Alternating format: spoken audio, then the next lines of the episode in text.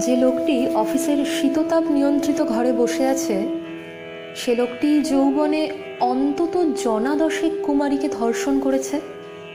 Cocktail পার্টিতে সে যে কোনো সুন্দরীর নাভি দেশে চোখ রেখে গোপনে কামার্ত হয়।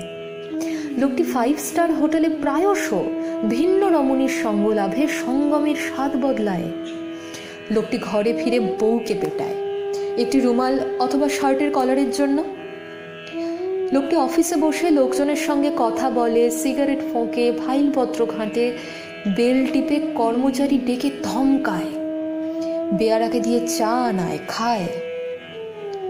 লোকটি মানুষের চরিত্রের সার্টিফিকেট দেয়।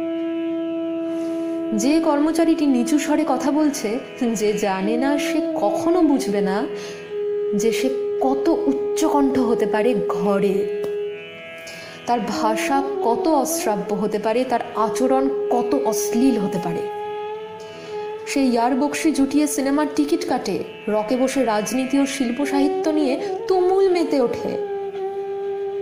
কেউ একজন আত্মহত্যা করেছে, তার মা অথবা তার পিতামহী অথবা তার প্রপিতামহী। ঘরে ফিরে সে তার বউকে পেটায় একটি সাবান অথবা বাচ্চার নিউমোনিয়ার জন্য। যে বেয়ারাটি চা এনে দেয়, পকেটে লাইটার রাখে দু দশ টাকা বকশিস পায়, সেও বন্ধাত্মের দায়ে প্রথম স্ত্রীকে তালাক দিয়েছে। কন্যা সন্তান জন্মানোর দায়ে দ্বিতীয় স্ত্রীকে এবং তৃতীয় স্ত্রীকে তালাক দিয়েছে যৌতুক না দেওয়ার দায়ে।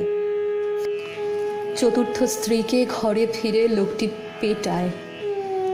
দুটো কাঁচা লঙ্কা অথবা এক মুঠো এক মুঠো ভাতের জন্য